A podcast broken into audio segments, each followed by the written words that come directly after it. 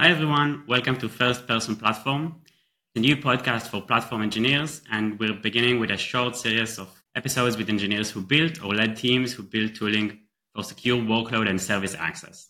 In each episode, we'll be digging into what was the motivation behind building the system, a bit of the origin story and lessons learned. I'm a pretty new podcast host, but my guest Andrew is awesome, and we're going to have a great time.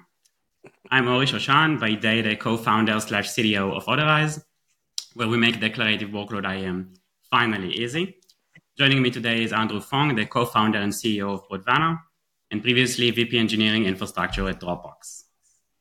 Hi, Andrew. Hi, Ari. Nice to meet you. nice, nice, to, to meet you. you to meet you again. Yeah. Um, so let's get started with a little warm-up question.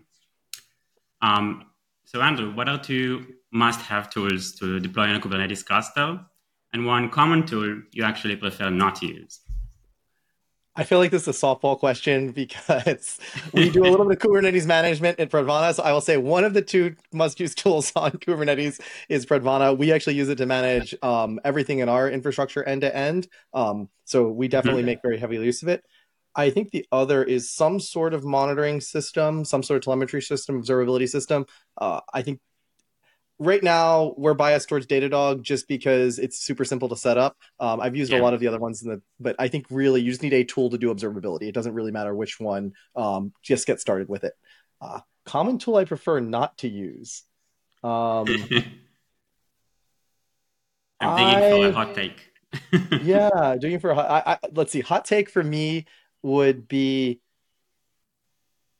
I think if you can avoid using Kubernetes, for as long as possible. It's a good uh it's a good it's a good thing. Uh what I mean by this is you can get not that Kubernetes is not a good solution for a lot of people, especially enterprise. But I think if you're a two-person company, you know, having a Kubernetes cluster that you're trying to manage, mm-hmm. we've seen this with some people, that that can be a lot of overhead. Um, but in terms of like on cluster, I actually, to be honest, I think the pattern I bias away from is things like dealing with CRDs and, and do, doing sort of mm. like anything internal to cluster aside from very vanilla standard things. Um, I find that having built large systems and manage them as simple as possible is always the best.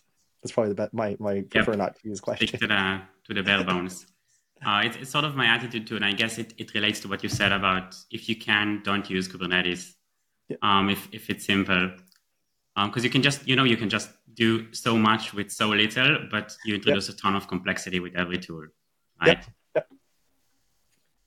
Um, so let's uh, do a little introduction so i said a little bit about what you do but now it's your turn to say it in your words so what do you do who do you work for Um, okay, so intro to Andrew. I have been doing infrastructure for probably the last 25 years now. Started at the end of the dot com era at AOL, worked in web cache and proxy, and got to see some incredible scale there. Um, after that, moved to the West Coast, where I've been about 17 years now. Um, joined, was still at AOL, but transferred and worked on Winamp and Spinner, if anybody remembers those products uh, back in the MP3 days. Oh, uh, after that, uh, went to YouTube, where I saw YouTube grow from about one billion views to 30 billion views a day. There was roughly about, wow. I think, I think I joined it was about 100 people. Saw it through about 3,000 people, um, and then Dropbox about 100 people through 3,000 people as well. Um, where I eventually ended up running all of infrastructure there. Um, after Dropbox, uh, did a startup as a CTO gig and then ended up founding Prodvana. Um, my heart is in infrastructure. I've done it for 25 years, spent a year in fintech, and was like, I just really feel that infrastructure it's getting super complicated and all the things that we saw inside of google or inside of a dropbox they're now becoming things that every single engineer had to learn with public cloud mm-hmm. and like cloud wave one was great now we're kind of moving to the second wave of cloud of how do we actually use it. You know there's this famous meme at google how do i serve one terabyte or 10 terabytes? Um, which is yeah. like wow yeah. i love that video. And like that, that the monotonic tone.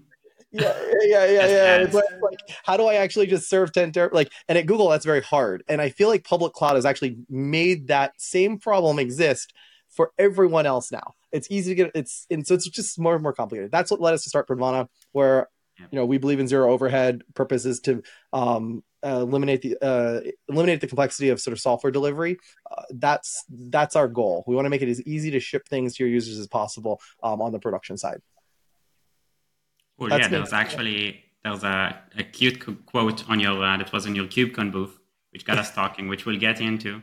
Yes. Um, I'm teasing the the viewers. so um, I guess you, you kind of touched on that, but like what led you to start Prodvana specifically? Like why why did you hone in on that? Um, so my experience in infrastructure and platforms, the delivery process is the heart of engineering in so many ways. It's both business process as well as technical process, and ends up being such high leverage, but not really looked upon as like a place to go intercept at. And but what I found is every time I touch something at scale, that was the first thing we fixed. Um, YouTube, we built out. I, have, I gave this presentation actually at CDCon. Uh, jokingly said like we built GitOps at YouTube in like 2007, where we would just have a SVN repository on the edge of every server, and we ran SVN up out of cron on a five minute splay, and that's how we sync configuration out. Which is, I mean, that's all all Argo effectively does at this point too. Yeah. Um, it does more, right? Like in terms of like workflow management a little bit, but it's hard, right? It, that's what it does. Um, and then Dropbox, and we also had a deployment system that we built from scratch because we had to run rsync and we had to do this to like tens of thousands of machines. You know, move on to to um, you to Dropbox, same problem we actually had a similar system there. We used Mercurial and we ran uh, HG up on every single machine and a five minute play. Um, same yeah. same exact same strategy, and we would distribute a bunch of host files to every box that had a list of all the servers and that would tell us what wow. to run on them and like we built all this like me- like all this mechanical stuff around it which kubernetes encapsulates a lot of today but only at the in, only at the infrastructure layer um, and we found is that we over time every single one of the companies that were early cloud adopters built a system that was at one level higher abstraction. So Netflix, you get Spinnaker. Um, Uber mm-hmm. has UDeploy. Dropbox had uh, a system called Yaps. I've off the top of my head, um, I think uh, Pinterest uses a variation of the Spinnaker platform and, and some homegrown, some Spinnaker. Uh, Palantir has a system called Apollo. Every single one of the companies, early cloud adopters, built this because none of this, they realized you had to manage dependencies, you had to manage yeah. services. It's just a different problem than managing a single 10, 15 hosts. Um, and Kubernetes is an infrastructure layer. It's not a, it's not a platform built for engineers to run applications on. Um, yeah, so it's, it's exactly right. It's um, a bunch, a bunch of the APIs are just a bit too low level right? So network policies, they talk the language of networks and yeah. IP addresses, yeah. and they try to creep a little bit into, you know, the higher level with pod selectors, but it leaves a lot to be desired. And you just gotta you gotta go up one layer. You have to go up one layer, and what we found is uh, actually the real motivation, like true motivation, is what we saw is it's an interface interlock problem. On one, in it, what we're seeing is that you have, you have always infrastructure platform team, and you have a, and then you have this product team, and it's really a they're trying to transact work between the two of them um, and they're trying to determine who's responsible for what parts and so mm-hmm. we said like really that's the essence of application platform so deployment kind of gets it that way better than all of the new wave packaging schemas or like let's build mm-hmm. a way to spin up services very easily it doesn't get at the core of it which is like the day-to-day you know once you launch a service you have to operate this thing forever. And so that interlock is way more important to get right than the day zero hey i want to launch a service. Um, it's really yeah. the everything after that has to like work really well together. Um, so we so said, basically how do we build that interlock? Go ahead. Thinking of the of the entire life cycle like you know start to end and where the engineers fit in and where the platform team fit, fits in. Yep. Yep. and not just uh, you know let's make it really easy to you know serverless deploy exactly. We, we we really focused on. We realized that we would need multiple personas, for example, in the product. Um, mm-hmm. we would have to like where most of these products focus on just infrastructure or just application. We said if it's an interlock product, you have to present both both of these personas. Um, I'm sure it's similar for you in the security world, where like right. your security, yeah, security engineer and application or infra person. It's there's multiple personas now, and that wasn't the case five, ten years ago. Right, exactly. You ha- you have to now you have to meet people where they are, and you need to talk to different people. They want different things. Usually, they also don't want to talk to each other so much. Like that's that's how they define success. Yep. Yep. yep. Yep. Yep. Yep. Very, you're spot on. Awesome. so, uh, how did you? Well, I, I, guess you you told us a bit of your history. Yeah. Um, but I was gonna ask like how you got into platform engineering initially, or I guess DevOps, SRE, infrastructure. How did you um, initially? How did I initially get in this? In high school, probably. We had. I went to like a super small high school that was mostly liberal lib, liberal arts focused. Everyone kind of goes to like a uh, goes to like an Ivy or you know an East Coast you know small liberal arts school.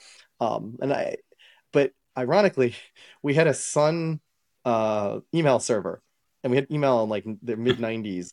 And I, for whatever reason, like we would dial up with ZTerm effectively and like run Pine that way. And this is like, I mean, we were like high school kids, but like we used it, we used YTalk and Talk to like, that was pre instant messenger, right?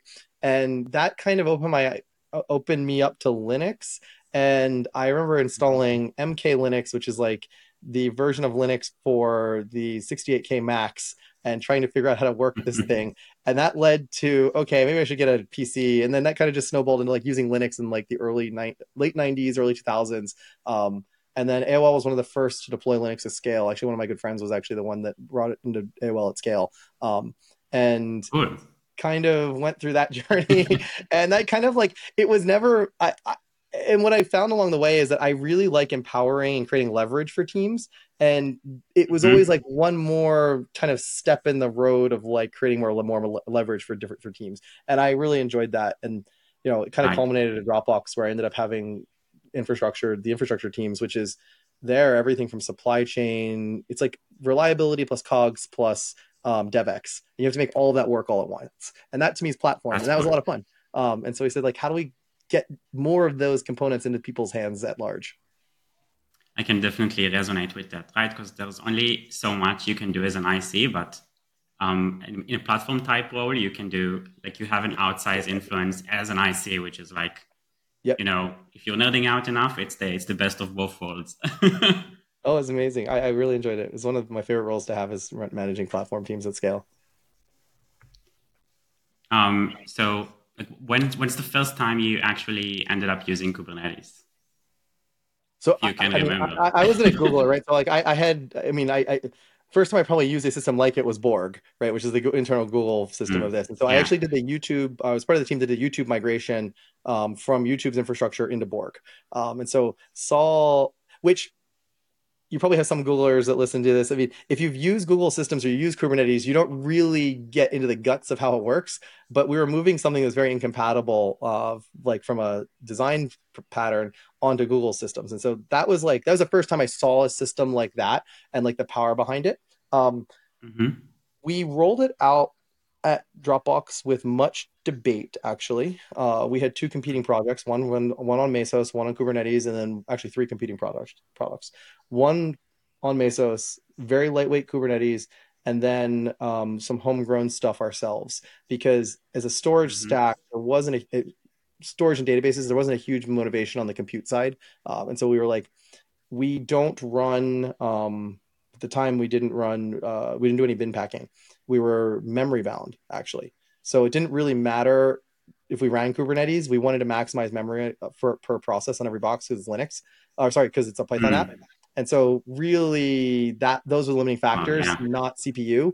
Um, so we had one monolith that just we maximized all resources and size to that. Um, eventually, right, like we started doing Kubernetes more so because it we knew we were investing a lot in infrastructure. Like when I say we were investing in infrastructure, we would have ended up building Kubernetes. Um, and we saw that as like that's not gonna that's not a smart move. Like this is not core competency. We can do it, but we're not gonna build it. I mean, this is the team that built a storage stack from like main um, at exabyte scale. So they were like, we can build this. This is like whatever. Like this is just another system. I mean, yeah, I, I can see like how you can get there with you can get there a company like Dropbox. Yes. I mean, we, we built a monitoring system from scratch. We built a storage system. We built a CI system. We built like, I mean, we t- built Grouper, which I'm sure we'll talk about from scratch. Yeah. So we built all of these things from scratch. So Kubernetes wasn't like, it wasn't like, oh, we shouldn't do this. It was like, and then we had a, you know, we had a moment where like, okay, we shouldn't do this. Um, and then it kind of snowballed from there. My co-founder actually was a big part of it. Uh, we actually it was part of breaking apart the monolith, and it gave a very good application platform. So they built an interface on top of it to manage the monolith and break apart a four million line Python app into little servlets that end up being little pods on it. Um, so it gave a that was the motivator. Um, it was less about moving to Kubernetes, more about how do we break the monolith apart, and this gave us a way to bin pack um, without us having to build it. Mm-hmm. Makes sense. And uh, my uh, my first touch with Kubernetes was also after first uh, trying out Mesos. Okay. Um. So, yeah. There's so many stuff I wanted to ask you about, but with the time limiter, like you dropped a bunch of uh, bits in there. but anyway, my, with a my co-founder's the one to ask those. He he worked on the he he and the uh, people building our, our convergence engine at Prodvana actually are the ones that worked on the Mesos engine. Um, they can tell you all. he worked on both. He is the expert on that side. Wow. Yeah. Awesome.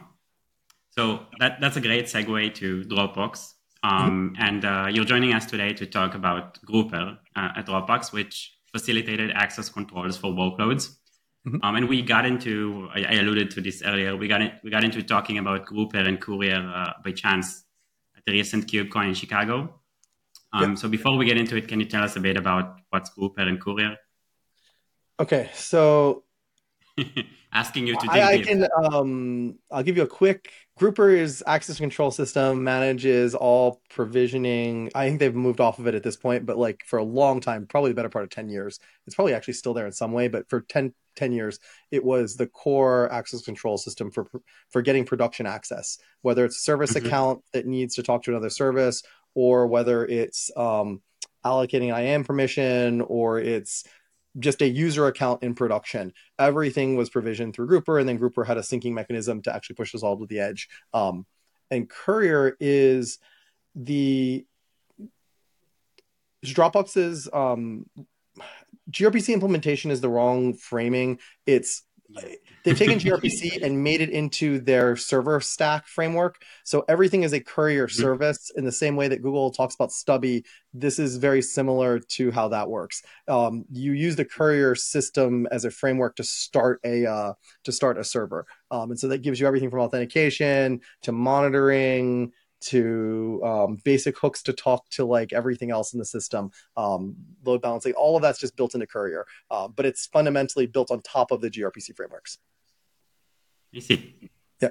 Awesome. There's a, to, to the listeners and viewers, I'll also say there's a cool blog post by Dropbox on, on moving to Courier, which has a lot more details on that, if you're curious. Um, so can you tell us what's the, what was the motivation for building Grouper? Why? Yep.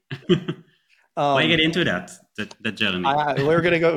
We, so I'm, I'm thinking this. So we built this 2013 or 14, I think, is probably when it when it was the origins of this. I was actually looking at the other day. A good friend of mine, Gary, uh, was actually the original author of this program. Worked with him both at YouTube and at Dropbox.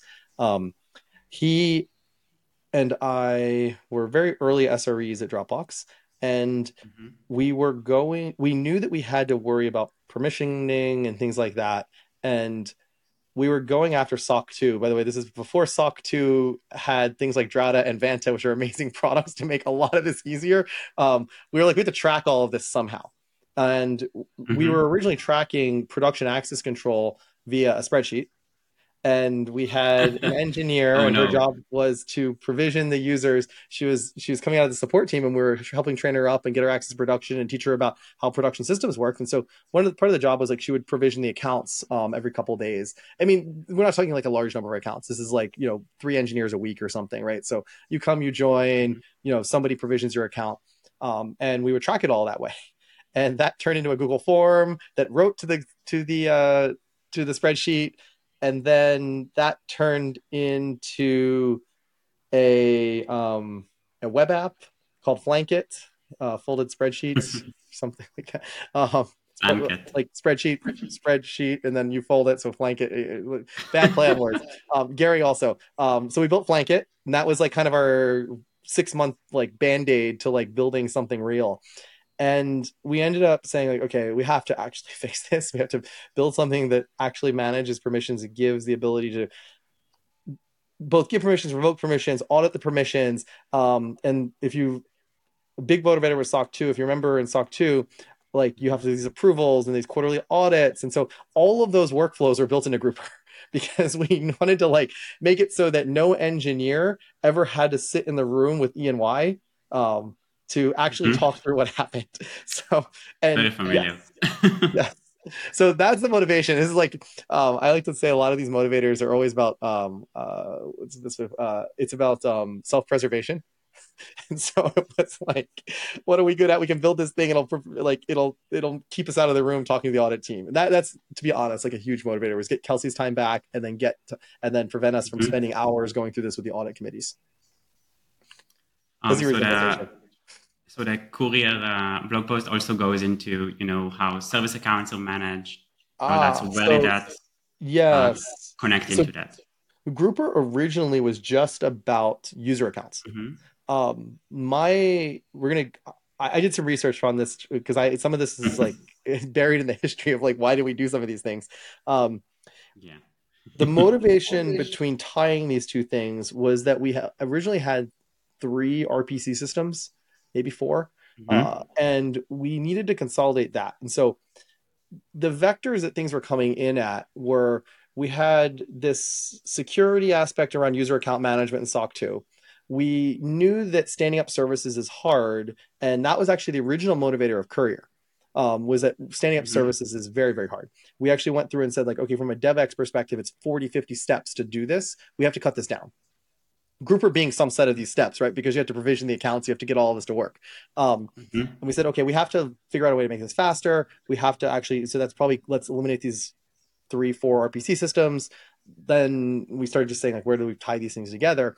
And what we were trying to do was build a workflow for users to be easily able to stand up a backend system with all the right permissions, mm-hmm. with all the right monitoring, with all of the right um, logging. Everything would just happen out of the box when you imported Courier effectively. Um, and so that was the mm-hmm. that was the main motivation. And the tying it together became we have to go with that service account support now into into into Grouper. Um, we have to have it very aware of what what the how to model ACLs there. And I don't believe my co-founder was reminding me that not all of the things in Courier are actually modeled in Grouper, just because some of them don't make. It's like it's think of it as more coarse grained in Grouper, and then there's a lot of fine tuning you can do um, mm-hmm. inside of the RPC system itself. If you wanted to say like, okay, I'm going to I want you to only process one out of every 10 requests or whatever from this service. Like that doesn't exist in Grouper. That's, you know, Grouper just gives you like very coarse grained permissions of this can talk to this, and this is in its managing certificates, yeah. but handling sort of the traffic level load balancing um, on the services. I think that answered right, part so, um, so I understand why users, right, they live outside of the cluster. Mm-hmm. Um, but you know, why right. why bring services into it in the first place right like, ah. why couldn't you just say hey it's in the it's in the kubernetes cluster or whatever it's in the same infrastructure oh why no kubernetes just... clusters uh, at the time no kubernetes clusters and um, it's it's it's funny i was talking to somebody at amazon this past week and both of us uh, i was at reinvent this past week and both of us um, was a senior person on the uh, compute side and we both were like yeah the holy grail right is uh, flat l2 network right? Like that's what you actually want. That's what a user wants. That's what a user thinks they should have. Full L2 non-blocking network, right? Like that makes your life easy as an engineer. Um, so that that's what you're going for, right? So if that's and we were building, that's actually how Dropbox's infrastructure is built. It's full L2 non-blocking within cluster. Um, mm-hmm. The trick with this, right, is that certain things have proxies, certain things have the ability to put traffic in other places you need to now figure out a way to protect the services that should not talk to other services. Um, so nice.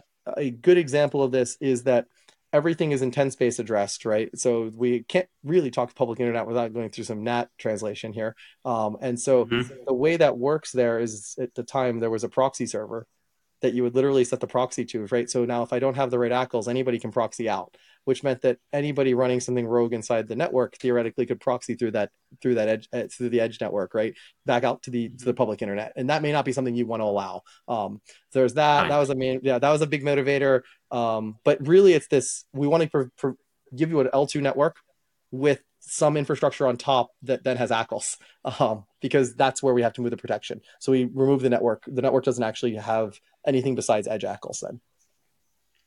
Right. So so what you want is like the experience for developers that everything is flat, but sometimes you know that's not enough. You might have um, more sensitive services or uh, or say stuff that goes out yep. that you don't want to just open access to. Yep. Yep. Um, so you can't really just have it all open. You can't. You, even though, yeah, you, you don't need. Um, I'll, I'll, give an example of this. I, I from from what we did. We uh, this is a Google example actually. We had a let's see if I can explain this succinctly and quickly. We had a uh, a, a, proxy server at YouTube that would ex- that would just mark everything as yes, accepted, and it was uh any RPC you send it to it, it would just say yes. Don't don't ask why. Really different problem. But this RPC server would just say yes. Uh, no, no, no, no. The RPC response was just like 200. Okay, I did what you told me to do. Right. Oh, just like that. The yes uh, CLI tool on uh, yeah, effectively that, right? So if I sent you an RPC, it could be anything. It could be like delete all data from the web search cache. It would just reply, yes, I've done that. Um, and so, okay, you can, now you can see where this is going. Sounds like a, a testing tool. Like nothing will ever fail if you send. Nothing will ever fail, effectively, right? And so we were we were running this, and uh, yeah, a uh, actual let's call it tablet server for a storage system started sending requests to it and we would just respond yes. Never store the data right? We just go go away. Just go go, go, you go can to forget hole. about your data i've stored it. I've you're stored safe it. to continue. Good, good. Yes exactly right? So great example of where you would probably want an ACL on this where only the youtube team should probably have ever had access to this thing because or whatever testing system on this l2 network that was the only thing that should ever have talked to this thing. Um, but you really can't provision networks every 30 seconds to like make that connection happen. So this is where the ACL comes in where we want to have an ACL on this mm-hmm. system that only allows the YouTube testing systems to talk to it. This is true story. We actually had this. This is probably 2009, 2010. That's actually actually had this happen. Uh, so lessons learned. Uh, so that's yeah. motivator at Dropbox was like, we don't want to see that type of system happen. Awesome. So you mentioned about how. Uh, uh uh, you know, Grouper was configured by developers. Mm-hmm. Uh, so it's both for the, uh, it, it was used to onboard and offboard developers, but also yes. Uh, to create service accounts. So how did that how did that workflow look like at uh, the latest version you remember? latest version I remember. Um, service accounts and user accounts provision exactly the same, just a selector difference. Um, you just say I want a service mm-hmm. account or I want a or I want a user account. Um, I believe service account would provisions like mutual TLS certificates for it and handle that workflow on the back end. Where user account is just SSH key for us um, at the time. Mm-hmm. Uh, I think it's different now given how they set up access control. But it, back then, this is like you have to remember this is like pre-Okta having a lot of systems that handle a lot of this stuff at the time. IAM like didn't really exist in any sort of meaningful way, yeah. and so we were really hacking a lot of this together. SSH was still the standard, um, and so we'd provision SSH key there, and that's actually how you would. That was the interface we gave people. Um, I forgot one of the motivators. Uh, for those that don't remember SSH keys, one of the biggest problems any startup ever has is that somebody always loses their key and then you have to go redistribute this to every machine. And we got tired of handling 50 60 100 developers. You know one a day would be like oh i like i deleted my laptop. I need a new key pushed out right? And like one a day. Yeah every day. engineer, right? Like, like you know, they delete the directory, right? It's like you know, they don't even they're not like they it was in their development environment and they tore down the VM for the development environment because it's like uh, VMware and like then they stand it up and they don't have it anymore. And so we that's the other motivator is we needed an interface that automatically distributed SSH keys, which now today is also service account keys and all the rest of the stuff that has to happen under the hood. Um, and so we wanted one interface that was auditable um, to handle that that distribution of keys. Oh, that was I forgot about this motivator. That that was a very very large motivator actually. Um, yeah, that's that's the behind the scenes of it. Um, service account versus user account though, not a lot of difference.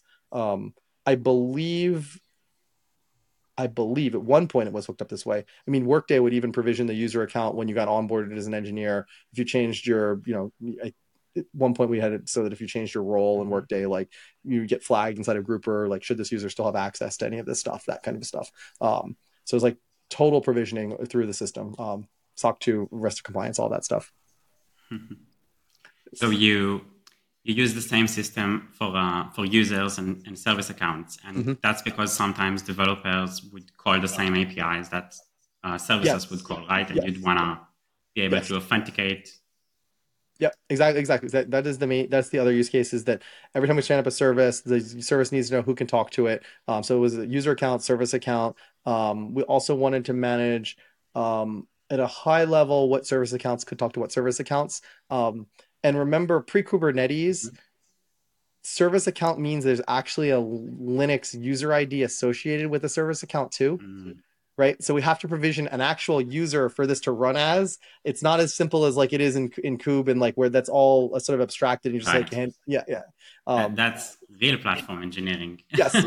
Whenever you made a decision like that, you had to like really work for it. Yes, yes. It was, it living was, in a world of declarative I mean, goodness. I mean, it's so many people, right? Like we just run everything under one account everywhere, right? Like at YouTube, when I joined, we had the YouTube Linux account, right? Where every single Linux user would just every single YouTube app just ran as YouTube.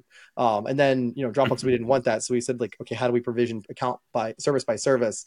And that eventually leads to like, okay, we have that same abstraction. We can then create the user instead of Kube, we could do the Kube abstraction on that. We could handle IAM permissions on that, but it gave a single place to handle different backends that we had to manage. Um, and so permissions mm-hmm. had like prefixes where, you know, you would know which permission this is going to tie to, right? Is it an IAM permission EK in inside of uh inside of inside of uh, Amazon? Is this going to be an SSH key? Um, you can sort of specify that and know what, what, like makes it flexible for security. Then, right, to build new pluggable. Mm-hmm. PAM, right? Like, like yes. Um, yes. you can see someone.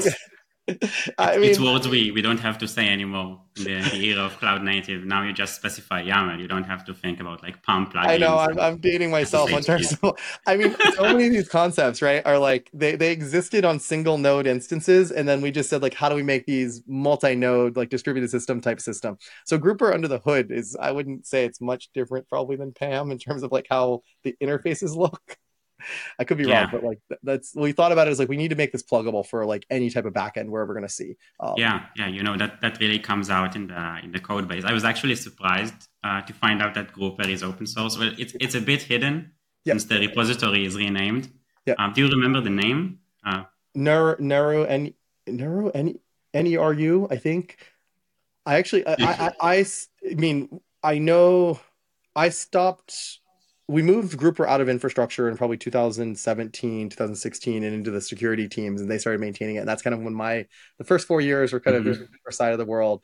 And you can see sort of a lot of this was motivated more towards how do we automate things, and then security started right. shifting it to more to okay, we have this great foundation that manages these things. How do we create workflows that are super secure on top of it?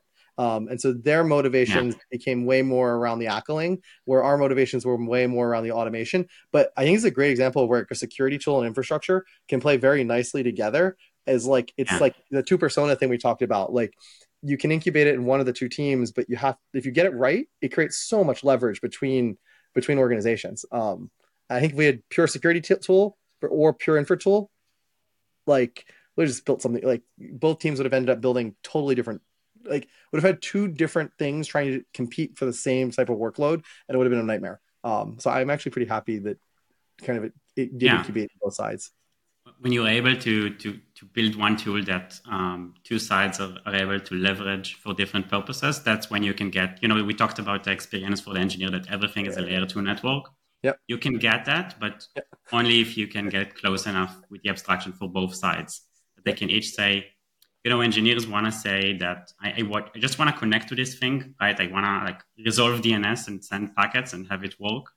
I don't like, I don't even want to think about packets, right? I just want to type in the service name. Um, and security teams want to know that everything is intentional and, you know, they, they will make your life a nightmare, but they're also very cognizant of that yeah. engineering organizations need to move quickly and that they're the most expensive part of the organization yes, yes, yes, so it's a it's a bit of a of a conflict, but good tools uh, can fix that. Yep. So I think that that really brings us over.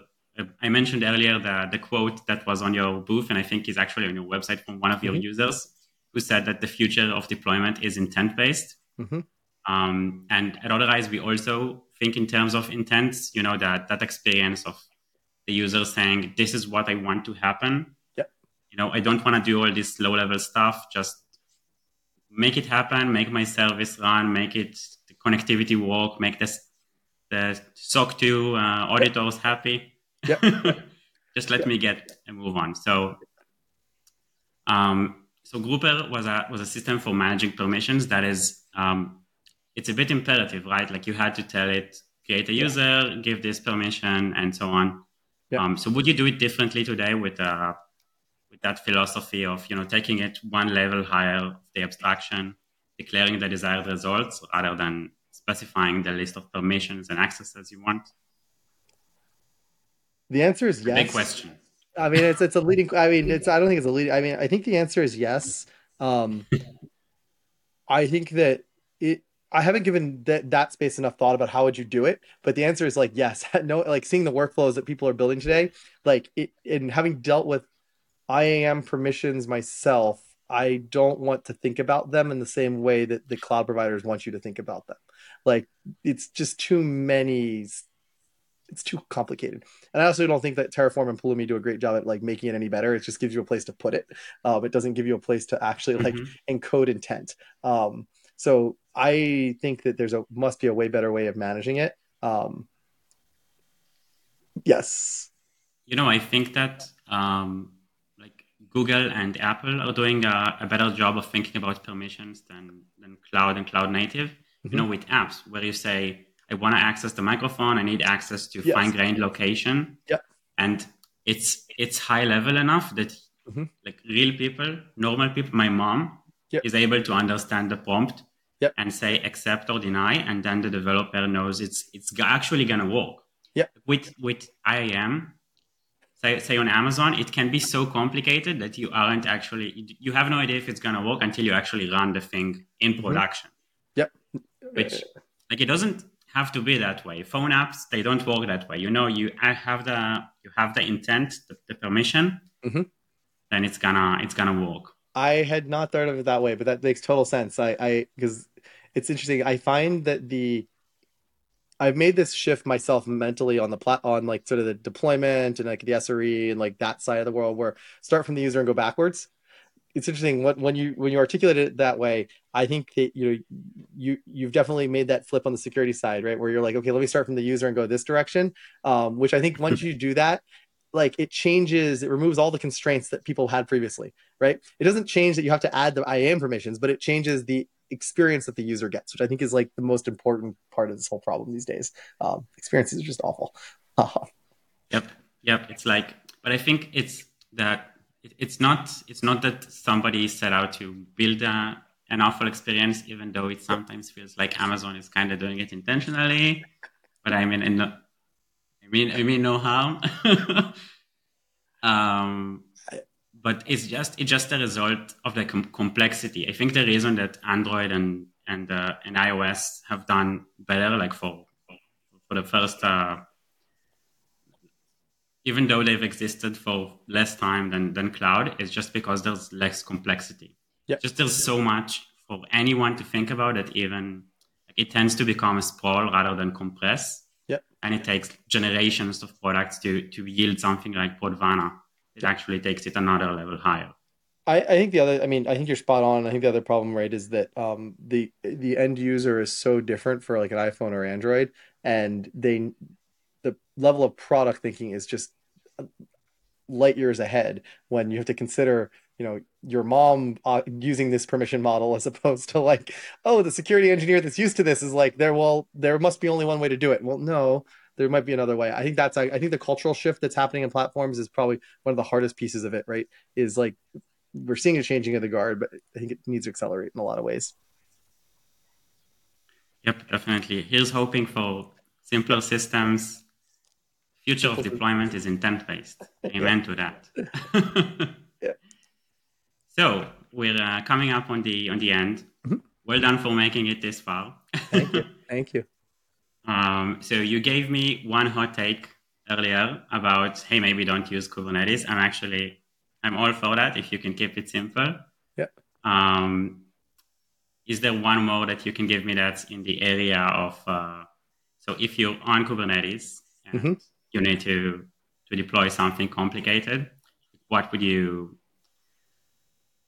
I, know, something that this is not really yeah. a hot take, but I well maybe it is for some folks, but I, I think that my personal hot take is that pipeline driven development or pipeline sort of driven like systems they make zero sense in cloud native worlds at this point um, you need some basic sort of building blocks of like okay, but you, the if you go to a much more intent based um, declarative system, you avoid so much of the complexity by removing the pipeline and letting the system figure it out.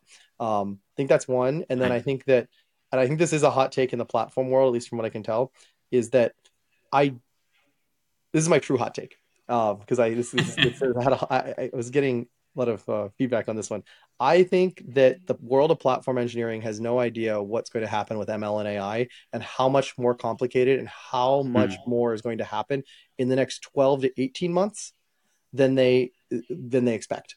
Um, so, you know, the way I look at this is Copilot is a hundred million dollar ARR business already, and you have companies out there, very very large companies, 40 plus billion dollar valuations that are mandating Copilot across engineering and, and they're saying they're seeing 10x increase in their principal engineers that don't have to write boilerplate code and can spend it doing architectural reviews.